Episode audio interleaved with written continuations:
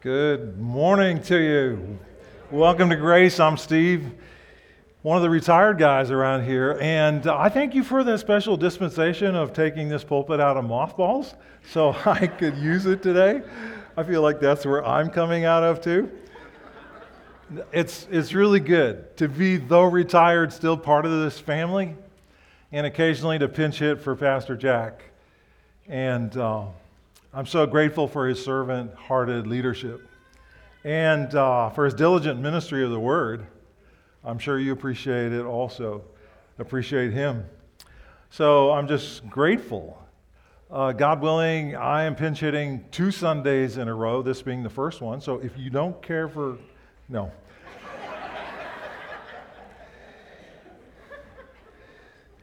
I, I thought of this story uh, as I was waiting, and I'm going to just tell it to you as a way of introduction.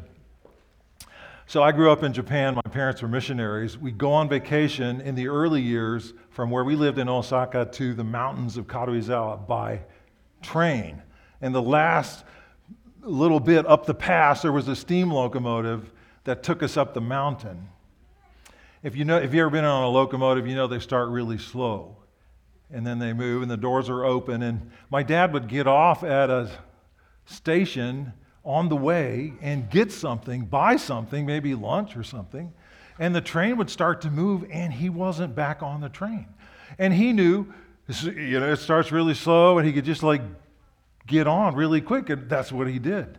But I remember being so anxious and afraid that my dad wouldn't join us and that we'd be on that train alone. And then the thought that came to me as I'm thinking about what I'm going to share this morning is some of us feel like God has left the train and it's going on without Him. And we're feeling that anxiety that we don't know where He is. And I'd like to share this morning about misperceiving God, the struggle to find our way into the security of His love. That's my topic. So, uh, Several years ago, when I was on staff, I visited a sister in this church in the hospital. She was elderly, and uh, she was very ready to go home and be with Jesus. But Jesus wasn't giving her that release. And so she had to live day after day with a lot of weakness and a lot of anxiety. And she said to me, Pastor Steve, I pray every single day for the Lord to take me home, but He doesn't. I said, uh, what, what are some of your favorite songs? And she said, without blinking, Jesus loves me. And so instead of talking to her about this, I just started singing to her.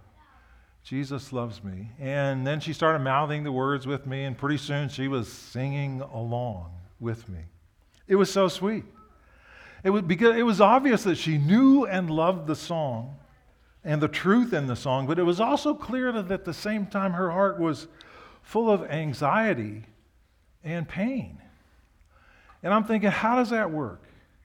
We believe that Jesus loves us. We can sing about that love but sensing his love and perceiving his presence when we don't understand what's going on around us.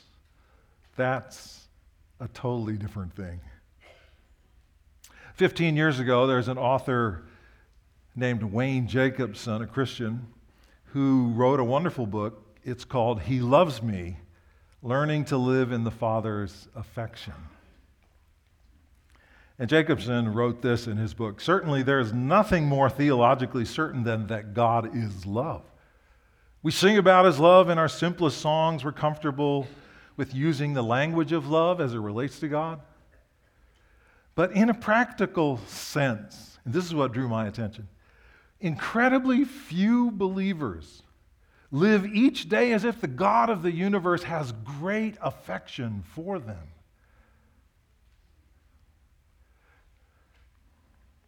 Does that ring true for you?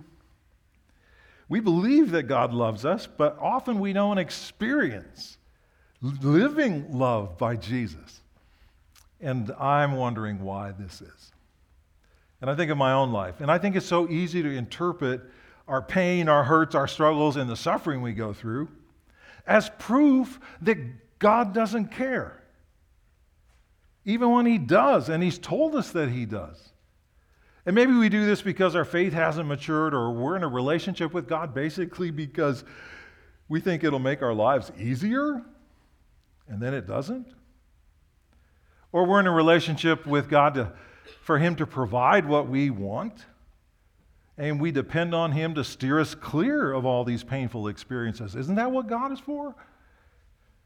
And when that doesn't happen, we dip into disappointment and anger and fear, even hopeless despair. We begin to question God's heart and give up on his love.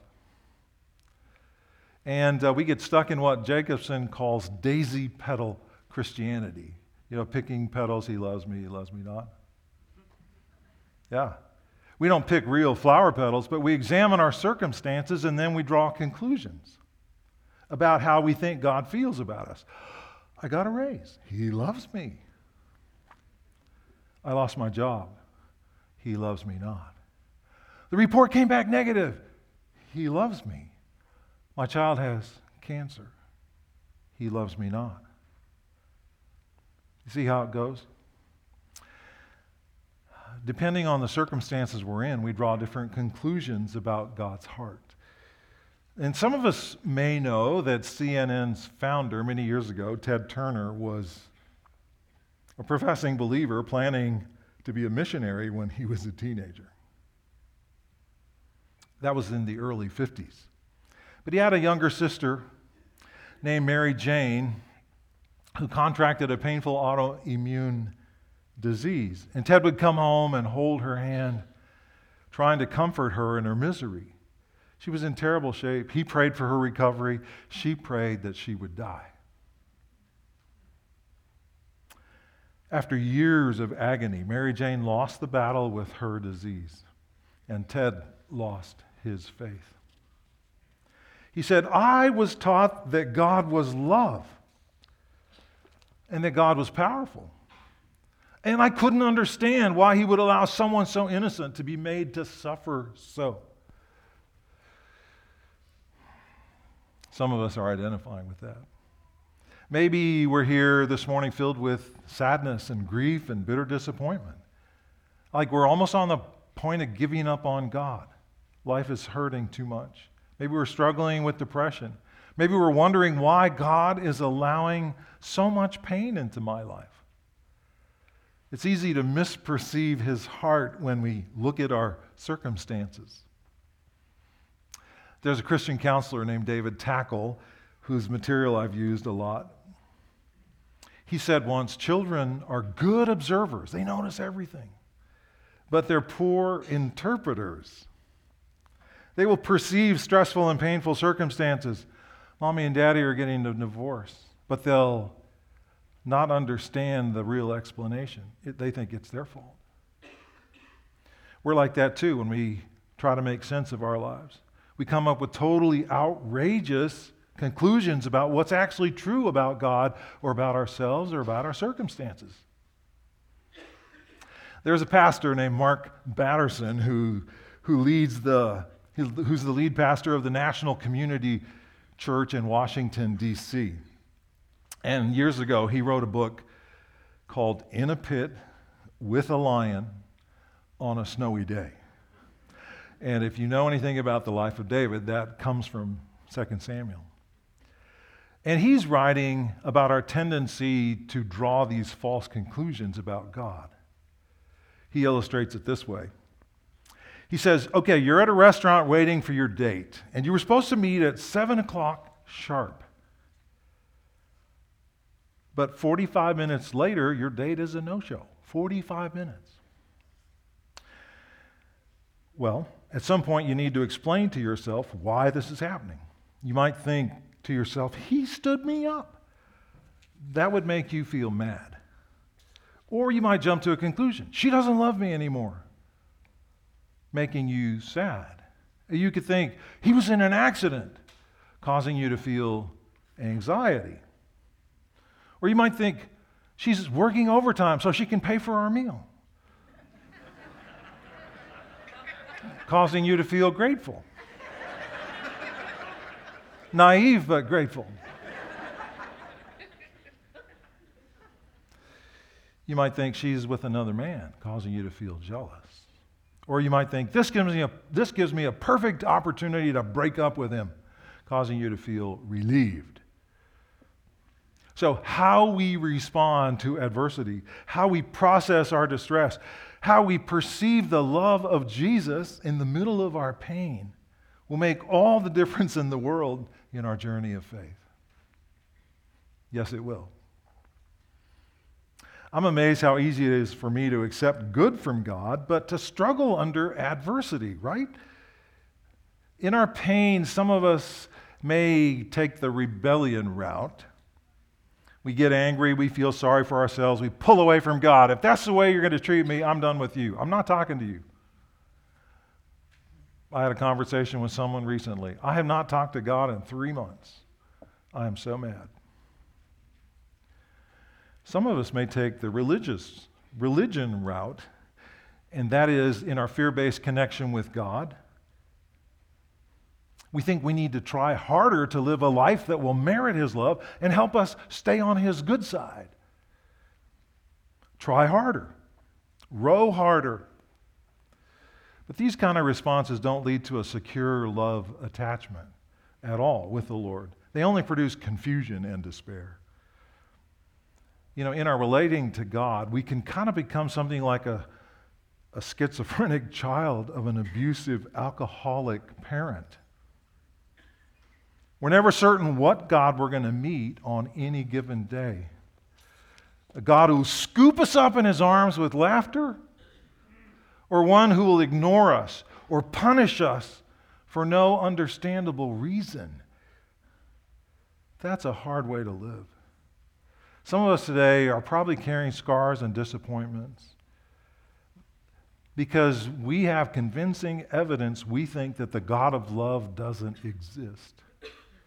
And if he does, he doesn't want to main, he doesn't want us close. He wants to maintain a distance, a safe distance. Keep us at arm's length and leave us to the whims of other people's sins. Well, it's my conviction this morning that what I feel about God is not often true about God. Well, our perceptions are not reality. And if we persist in defining God only in our limited interpretation of our own circumstances, we'll never discover who He really is, which is why He gave us His Word to tell us what He's really like and then to encourage us on our journey to connect with His heart of love.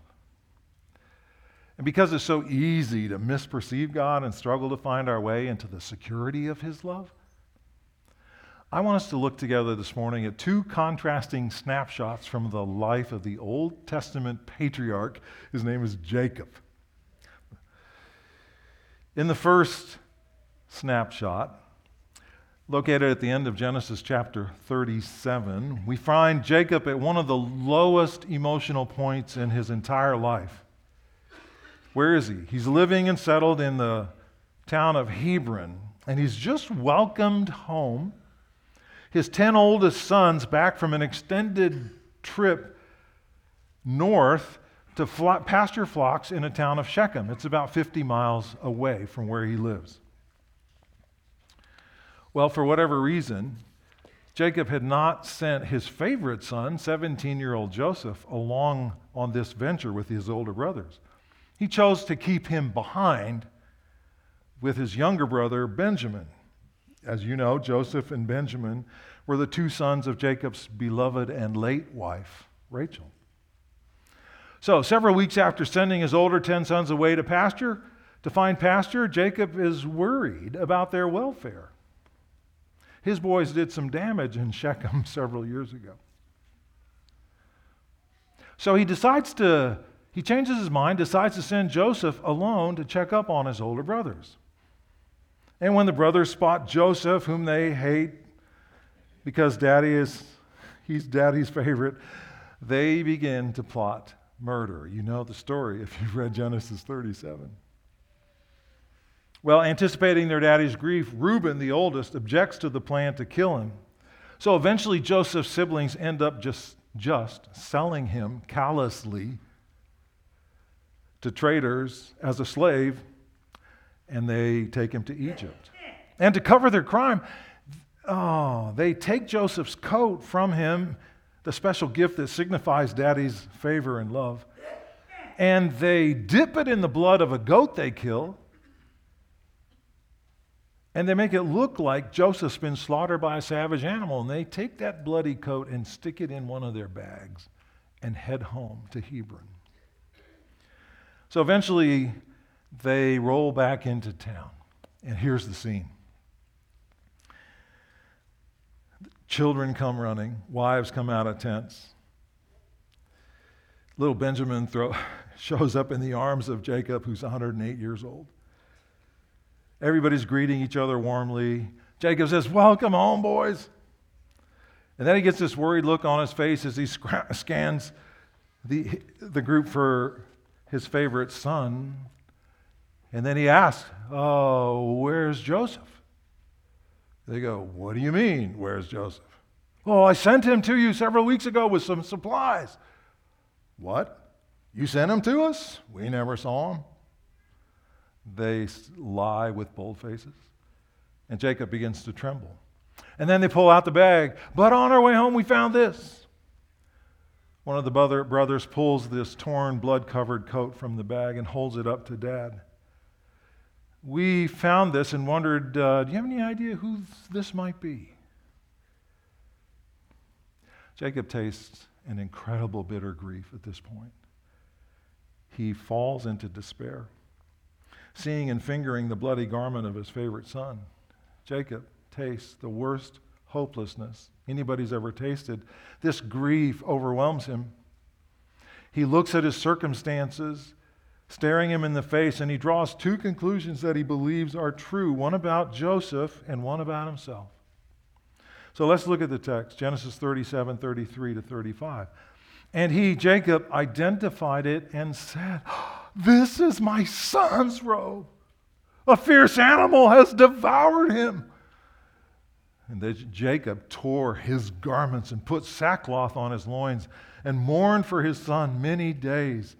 All his sons and all his daughters rose up to comfort him, but he refused to be comforted and said, No, I shall go down to Sheol to my son, mourning. And thus his father wept for him. Jacob looks at his circumstances and makes some big evaluations. At looking at the evidence, he concludes that Joseph has died a horrible death. And this feels true. It looks true, though in reality, that's not the case. Jacob is falling for this cruel hoax pulled on him by his own sons. Now, we know that Joseph is alive in Egypt. We know that, but Jacob doesn't know that. So tragically, Jacob plunges into grief and mourns for years based on this faulty conclusion Joseph is dead. And that's how he lives. Wow. But not only does Jacob conclude that his circumstances point to the loss of his son, he also draws a conclusion about his own future. In his grief, Jacob believes that he's doomed to spend the rest of his life in hopeless despair. He says, Surely I will go down to the grave in mourning for my son. What is he saying? He's saying, There is no hope for me. I'll wake up and I'll go to bed in sadness and sorrow every single day for the rest of my life. Jacob didn't say it, but I'm sure he felt it. God has abandoned me. So that could be where some of us are this morning, in the same dark valley of grief and despair that Jacob went through. And though God is present and we believe that, we don't feel Him. And though He loves us, we can't understand why is our marriage in such pain? Why are our kids struggling so? Maybe we failed in a business adventure. Maybe we're struggling with unfulfilled dreams and desires. Maybe we're feeling overwhelmed with responsibilities at home or at work. And what do we conclude? This is hopeless. Things will never change. I will never get better. God has abandoned me. That's Jacob. These conclusions seem so true when they're really not. You see, learning to walk with Jesus takes us into some scary emotional territory. Now, in the Old Testament book of Samuel, 2 Samuel chapter 23, uh, there's a story about King David's mighty men, and one of them is named Benaiah. He's the one that this title, Mark Batterson's book, is about. He's the one that went down and killed a lion in the middle of a pit on a snowy day. Verse 23 tells us that David subsequently promotes Benaiah and puts him in charge of his bodyguards. And this is how Mark Batterson describes it. He says, I can't think of too many places I'd rather not be than in a pit with a lion on a snowy day. That's not on anybody's wish list. That's a death wish. But you got to admit something. I killed a lion in a pit on a snowy day looks pretty impressive on your resume. if you're applying for the chief bodyguard position in David's court. Um, I can picture David flipping through a stack of resumes. I majored in security at the University of Jerusalem. Nope. I did an internship with the Palace Guard. Nada. I worked for Brinks Armored Chariots. No. Thanks, but no thanks.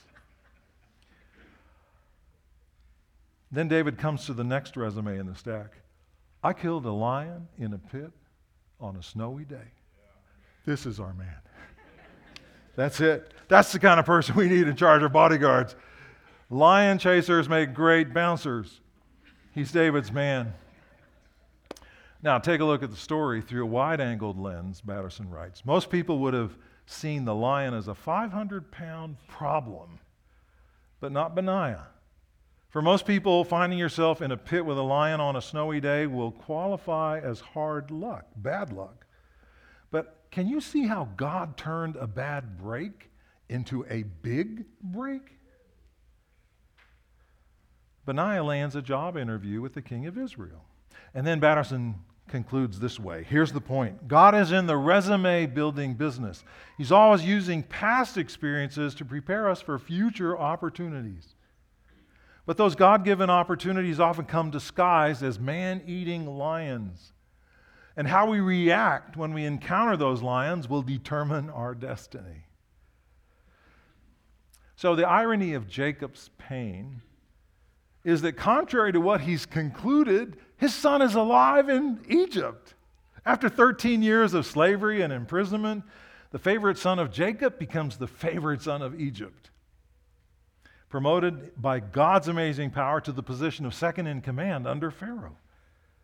And what is God doing? His big picture plan, unknown to Jacob at first, was to save his people from starvation by death, to preserve a nation. And though accomplishing that goal included painful circumstances for both Jacob and Joseph, in all of this, was not God's heart loving and good? And the answer is yes. Now, if you're here today struggling to perceive this love and the power of Jesus because the circumstances in your life are tough, you're in good company. Think about Job and all that he lost. He lost his entire portfolio in a day. Then his 10 young adult kids died suddenly and tragically. And then he was struck with sudden debilitating deterioration of his health. And though at first Job is resolute in his desire to honor God even in adversity, eventually his pain and the rejection of his friends bring him to the point of despair.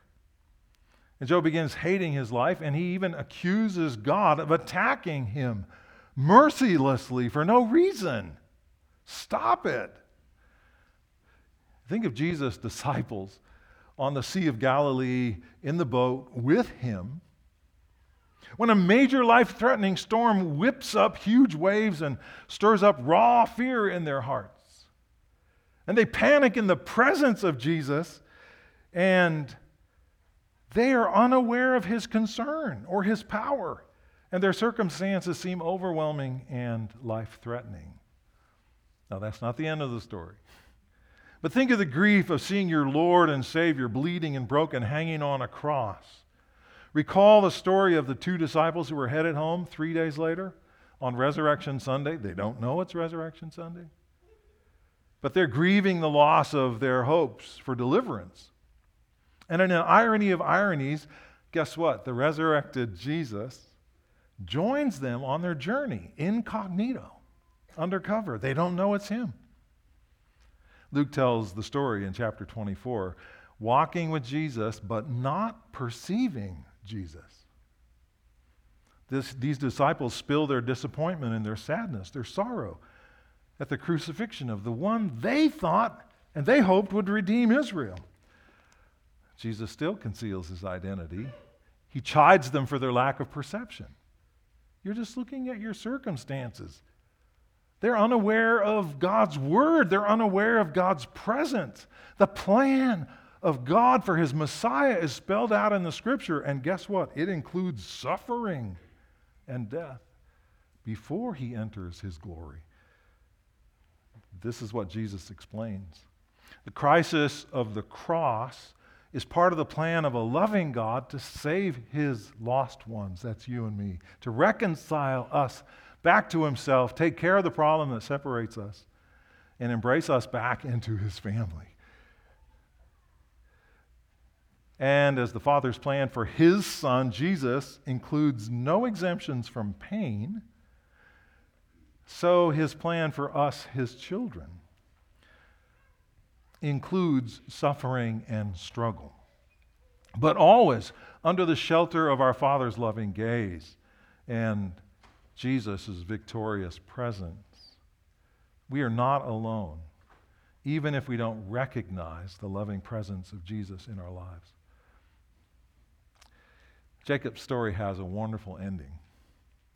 After 22 years of separation and grief, God allows Jacob to be reunited with the son he thought was dead.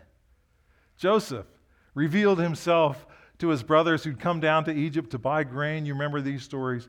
Then he urged them to bring their father and their entire family group down to live with him under his protection and provision during the remaining five years of famine.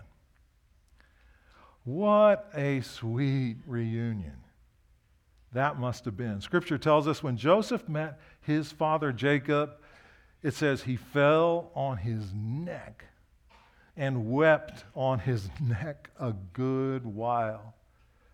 Genesis 46. God gave Jacob, before he died, 17 more years with Joseph. That's the same number of years he had with him before he lost him. Jacob savors goodness and lives in appreciation mode. In the first snapshot of Jacob, back in chapter 37 of Genesis, we see him tasting grief and living in despair. But in the second snapshot of his life, in Genesis 48, 8 to 16, which happens to be the last day of his 148 year old journey on earth, we see an entirely different man. Here, Jacob is blessing Joseph's two sons, Manasseh and Ephraim, and he's savoring the goodness of God and living in appreciation mode. Wow, it's a beautiful scene. In the presence of his favorite son, whom he thought was dead, and his two grandsons, Jacob has come to, term with, come to terms with his grief, and he has finally perceived the love and grace of God in his life.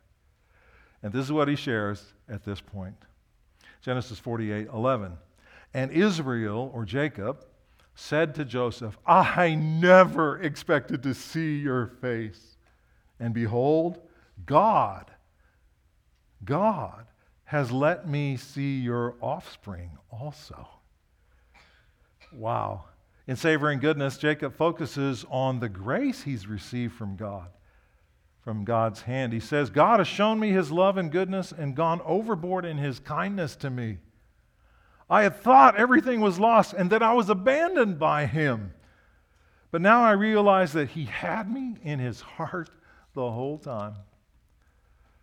Though God allowed pain in Jacob's life for his purpose, he loved to surprise him and us with his kindness and generosity. To Job, God gave him 10 more children, doubled his portfolio. But though God may not make everything up to us in this life, we can be sure that He'll envelop us in His comfort and demonstrate His love to us in ways that we can perceive now and especially later. Romans 8 18, for I consider that the sufferings of this present time are not worth comparing with what? With the glory that is to be revealed to us.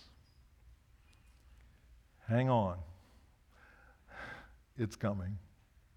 In the meantime, we can rest on the truth that nothing can separate us from the love of God, which is in Christ Jesus our Lord, Romans 8:39. We're his children, and he loves us, and he is for us forever. Jacob eventually understood this. And I know it takes time. Instead of leaving a legacy of a spirit of bitterness and grief to his family, Jacob passes on a legacy of appreciation and blessing. Isn't that the way you and I want to end our lives? His life and his words, Jacob's life and his words become channels of encouragement to his posterity as he reflects on God. I love to hear his reflection. Genesis 48, 15, and 16.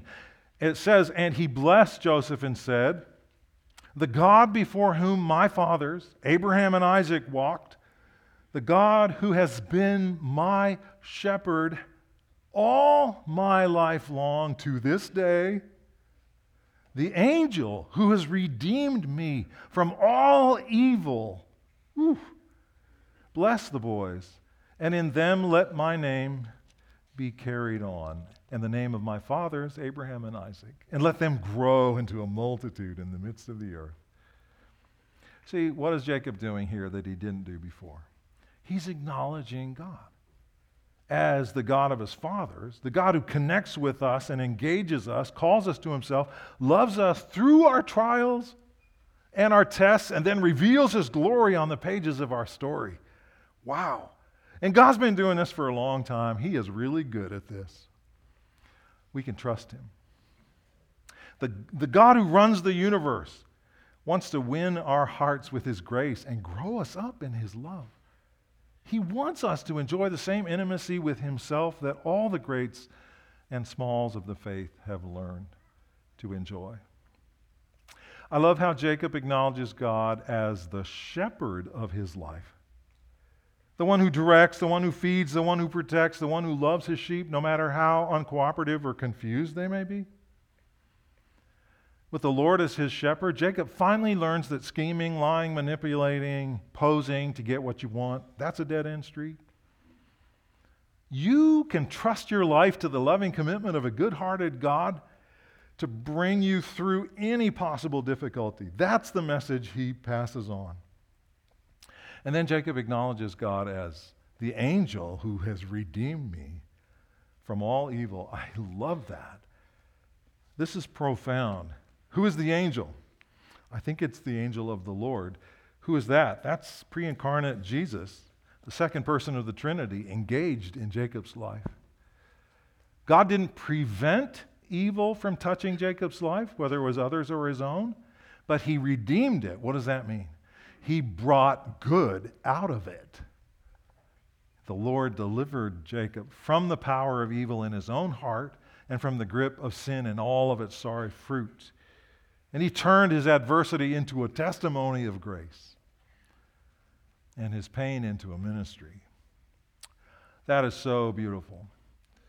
If we allow God to turn our adversity into blessing, our pain becomes someone else's gain. This is what God does. If we'll acknowledge how much we're hurting to Him and then allow Him to reveal His presence, His love, and His grace to us. I don't see it in the moment, but will you show me where you are and how much you love me? most of us enter this church through the main doors, but a lot of us come in from the back. Not that we're special, but it's closer to where we like to sit. So we have the office entrance and we have the kids' entrance. And if you come in from the south parking lot, you walk right by Cora's playground. Well, you may know who Cora is, but you probably, many of us, don't. Where's there, why is there a playground out here and why is it named Cora's Playground? Well, let me explain. Cora was Joel and Jess McClanahan's firstborn daughter. She was born March the 5th, 2008. That's 15 years ago. Cora brought so much joy into her, Joel and Jess's lives and our lives. During the course of her early months, however, Cora was diagnosed with cancer and it just overtook her body. And the Lord took her home at the tender age of 11 months. That is really early. It's so hard to lose a precious baby or a grandchild. It's got to rank up there with some of the worst and deepest pain and trauma a person can go through. But in the middle of this pain, it's amazing how the comfort and grace of God covered Joel and Jess. And now, and after that, used the story of their grief and their faith and their experience of God's grace to inspire hundreds and encourage thousands of people via the internet and other media outlets. I asked Joel and Jess if I could share this story today. They said yes.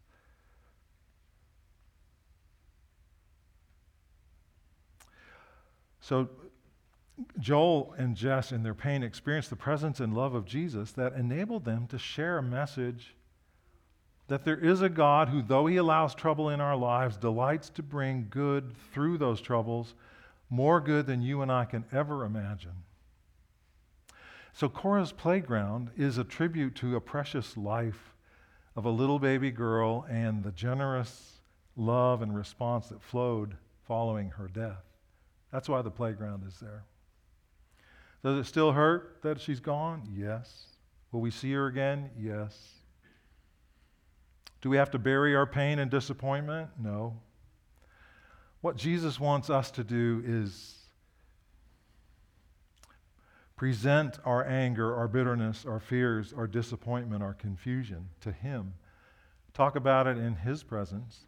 Ask Him to show us a love bigger than our misunderstandings and our pain. And when we do that, wow, it's incredible to watch as He sets us free, begins to heal our hearts. This doesn't happen overnight. But over time, confusion will yield to an emerging reality that though the Father, our Father, doesn't keep us from troubles and dangers, He's with us through them and in them. He redeems us out of them. He brings good. He shapes us through them. He shows us His love in them. Two weeks ago, uh, Pastor Jack told a story of Corrie ten Boom, and he, he told the story about her struggles to forgive her Nazi prison camp guards. Um, you've probably heard the, of The Hiding Place. That was the book she wrote and the movie that told that story. You might remember that Corrie was a Dutch woman, and so she was in prison for aiding Jews during World War II. Well, anyway, she miraculously survived concentration camps, but her dad and her sister died in those camps. So Corrie would naturally ask, why would God allow that to happen? And when she, after the war was over, would speak to audiences about her terrible experiences in those camps, she would often look down while she was talking. And she wasn't like me reading her notes, she was working on needlepoint, a piece of needlepoint. And after sharing about the doubt and anger and the pain that she'd experienced, Corrie would hold up the needlepoint, except she'd show everybody the bottom side. And all you could see was a jumble of colors and threads with no discernible pattern. And then she would say, This is how we see our lives. And then she'd turn that needlepoint over to reveal the design on the other side. And she would say, This is how God views your life. And someday, we will have the privilege of seeing it from the same perspective. Isn't that sweet? Corrie's suffering didn't make sense. It felt very unfair, but it was through that dis- dis- uh, discussion of her suffering and God's grace and her response that God touched the heart of a young boy in Minneapolis and brought him to Christ more than 30 years after the events of 1944. That boy grew up and became a pastor. His name, Mark Batterson, who wrote the book In a Pit with a Lion on a Snowy Day. And Mark says, I am the beneficiary of Corrie ten Boom's unanswerable questions and unexplainable experiences. God will eventually connect the dots in our lives. But in the meantime, we have the privilege of letting Jesus be the voice that steers us through every situation, the peace that sets our hearts in trouble at rest, and the power that holds us up in the storm. He wants to be closer than the dearest friend and more faithful than any other person we've ever known. He gave his life to prove he loves us. He now wants us to live in that love, which is freshly delivered day after day. See what kind of love the Father has for us, that we should be called children of God. And so we are. If his eye is on the sparrow, believe me, he sees you and me. So uh, this morning, if you're struggling with life, you don't know Jesus, you can place your trust in him right now as your Savior and Lord. Just acknowledge your need, your sin, your despair. And thank Jesus for dying for you to give you a brand new relationship with God. Thank Him for rising from the dead to conquer sin and death, give you a hope that goes beyond this life and this life's disappointments. It leads us into the very presence of God Himself for all of eternity. And then join the rest of us on the adventure of discovering the breadth and length and height and depth of the love of Christ. And live with a Father, a good Father in heaven, who can do far more in our lives than we can imagine. For His glory, let's pray. Father, thank you for shepherding us in your love and mercy. Thank you for being faithful and true even in the adversity and the struggles of this life. You know what it's like. Jesus, you suffered for us, not because of anything you deserve, but because of all that we deserve. Thank you for bearing our judgment and our sin. Thank you for opening the door to a storehouse of grace that flows from your throne like a river every single moment of our lives. And for my brothers and sisters who may be here, we all know what it's like when it doesn't feel true that God loves me, that Jesus is with me. I pray that you'd open our hearts to see what you see when you want us to see it. And until that day, if we're still looking at the bottom side of the needlepoint, give us the grace to say, I know you're doing something, I don't see it, but I trust you. Help me perceive your love in the interim. Thank you for caring for us. In Jesus' name, amen. Amen. Thank you so much for being here today. Our mission is to love God, love people, and lead others to do the same. And because of that, we are His church, and let's go be His church in the world. Grace, we are sent. God bless you.